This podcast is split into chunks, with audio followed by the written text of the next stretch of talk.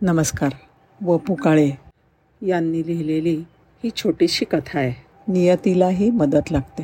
ते म्हणतात काही काही माणसं जन्माला येतानाच सुखी माणसाचा वॉश अँड वेअर सदरा घालून येतात. जसं की लॉन्ड्रीचं दुकान यांच्या इमारतीत तळमजल्यावरच असतं. वरच्या मजल्यावरून नुसत्या जरी टाळ्या वाजवल्या तरी यांना गरम गरम कपडे घरपोच पोचतात यांचा वाणी घरपोच सामानामध्ये बारीक मिठाच्या ऐवजी चुकून सुद्धा खडे मीठ पाठवत नाही.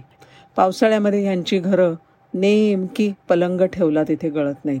घराला नवीन रंग दिल्यावर डोक्याच्या तेलाचे भिंतीवर नकाशे उठवणारे पाहुणे या सुखी माणसांच्या घरी नाही आहेत डबेवाल्याकडून या मंडळींचा डबा कधीच बदलून दुसऱ्या पत्त्यावर जात. यांची मुलं नाकामध्ये चिंचोका अडकवून घेत नाहीत. यांची बुशर्टची बटणं जशी संपावर जात नाहीत तसं घाईत असताना नेमका चपलेचा अंगठासुद्धा अचानक हाफ डे कॅज्युअल घेत नाही.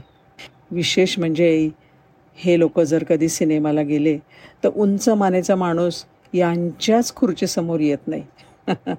मध्यंतरामध्ये यांनी जर शेंगदाणे घेतले तर त्यातला शेवटचा दाणासुद्धा खवट निघत नाही. या मंडळीच्या घरापासून हाकेच्या अंतरावर बसस्टॉप असतो. सुखी माणसांची सासूरवाडी यवतमाळसारख्या लांबच्या गावी असते. पण बायकोचा मामाच असिस्टंट स्टेशन मास्तर असल्यामुळे यांचं तिकीट घरपोच पोचतं. अशा मोजक्याच भाग्यवंतांपैकी ए किंवा एकमेव असा म्हणजे दिनेश वाईकर. आयुष्यामध्ये इतर गोष्टी लाभल्या तरी घरमालक चांगला लाभणं म्हणजे शनीचा खडा लाभण्यासारखंच असतं. वाईकर या बाबतीत सुद्धा भाग्यवान ठरलाय. इतर भाडेकरूंपेक्षा याला जास्त सवलती मिळतात. वाईकरांचं एस टीमध्ये कुणीही नात्यातलं नाही. पण तिथेही याला रांगेत उभं राहण्याची पाळी येत नाही. किंबहुना रांगेचा शाप त्याला कुठेही भोगावा लागलेला नाही. डॉक्टरांकडे त्याला कधी वेटिंग रूममध्ये चौकोनी चेहरा करून थांबायची पाळी आली नाही. कधीतरी एकदा खनपटीला बसून मी त्याला विचारलं वाईकर तुझं गोत्र आत्री का रे? अरे मी कधी गोत्राचा विचारच नाही केला. तुला का गोत्रमध्येच आठवलं? नाही असा एक वाक्प्रचार आहे. आत्री म्हणजे सगळ्यांशी मैत्री. अरे पण मला कुठे खंडेभर मित्र आहेत? खंडीभर नसतील. पण तू माणसं जिथं जिथं जोडलीस ती सगळी तुझ्यासाठी झटतात मात्र. हो तसा मी भाग्यवान आहे. पण काय झालं? यातली काही भाग्य जी आहेत ना ती कष्टसाध्य आहेत. म्हणजे कशी? आता आमचे मालक इतरांपेक्षा माझ्यावर जास्त लोभ करतात. तेच तेच पण कसं? सांगतो.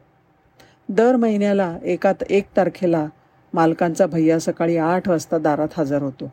दोन वर्षापूर्वींची गोष्ट आहे. मालकांचे वडील आजारी आहेत असं मला समजलं. संध्याकाळी गेलो मालकांच्या घरी वडिलांची चौकशी केली. आणि काही मदत लागली तर कल कळवा म्हणालो. ते म्हणले मधून मधून गप्पा मारायला येत जा.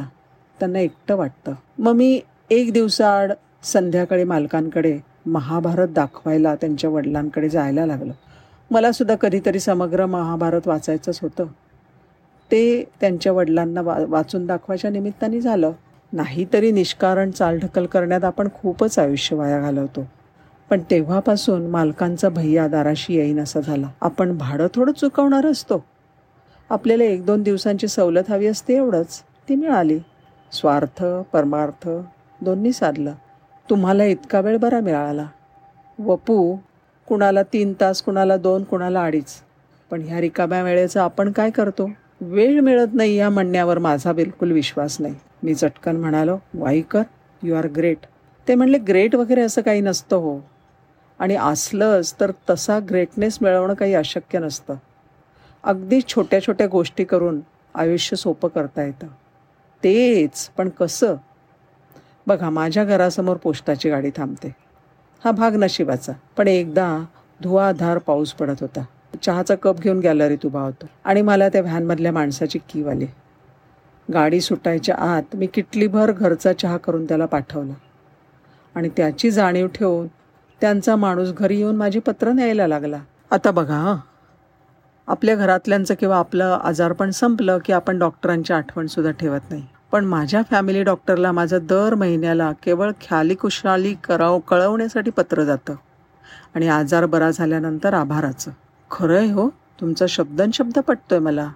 एस टीतला पी आर ओ तो असाच परिचयाचा झाला. मला वर्षातून कमीत कमी चार वेळा एस टीने प्रवास करावा लागतो. ड्रायव्हरनी जर गाडी कौशल्याने चालवली असेल तर माझं लगेच कौतुकाचं पत्र पी आर ओला जातं. अगदी ड्रायव्हरच्या नावाचे. अशी दोन डझन पत्र मिळाल्यावर पी आर ओनी मला भेटायला बोलावलं. ओळख झाली. आणि आता नो प्रॉब्लेम मी थक्क होऊन बघत होतो. वाईकर म्हणाला माणसाला जन्माला घालण्यामागे त्याला छळावं अशी काही नियतीची बिलकुल इच्छा नसते. ती प्रत्येकाला काही ना काहीतरी देते पण बाकीचं आपण मिळवायचं. दिवसाचे अकरा तास हे हात जर ला राबले तर एक तास नियतीकडे काही मागण्यासाठी पसरण्याचा त्यांना हक्क आहे. आपणही नियतीला मदत करायची. मग काही काही कमी पडत नाही. हे हात मदतीसाठी आहेत सगळ्यांच्या. धन्यवाद.